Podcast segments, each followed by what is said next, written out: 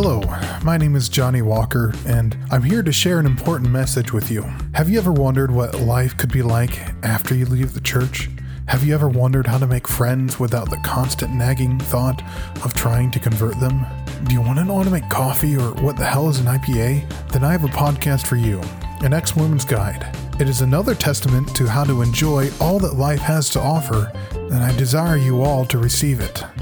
Real talk though, when I left the church, trying to find information and advice about things like coffee and alcohol and everything was hard because everything written online was from the perspective of people who had spent most of their lives enjoying those substances and experiences.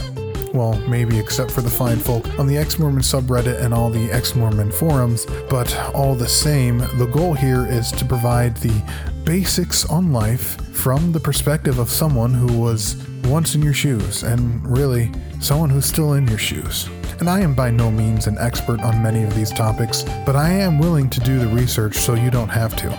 Do you have to be coming from a Mormon perspective for this podcast? No. All religions, creeds, and people are welcome here, and I'll leave the judgment to the elders of Zion.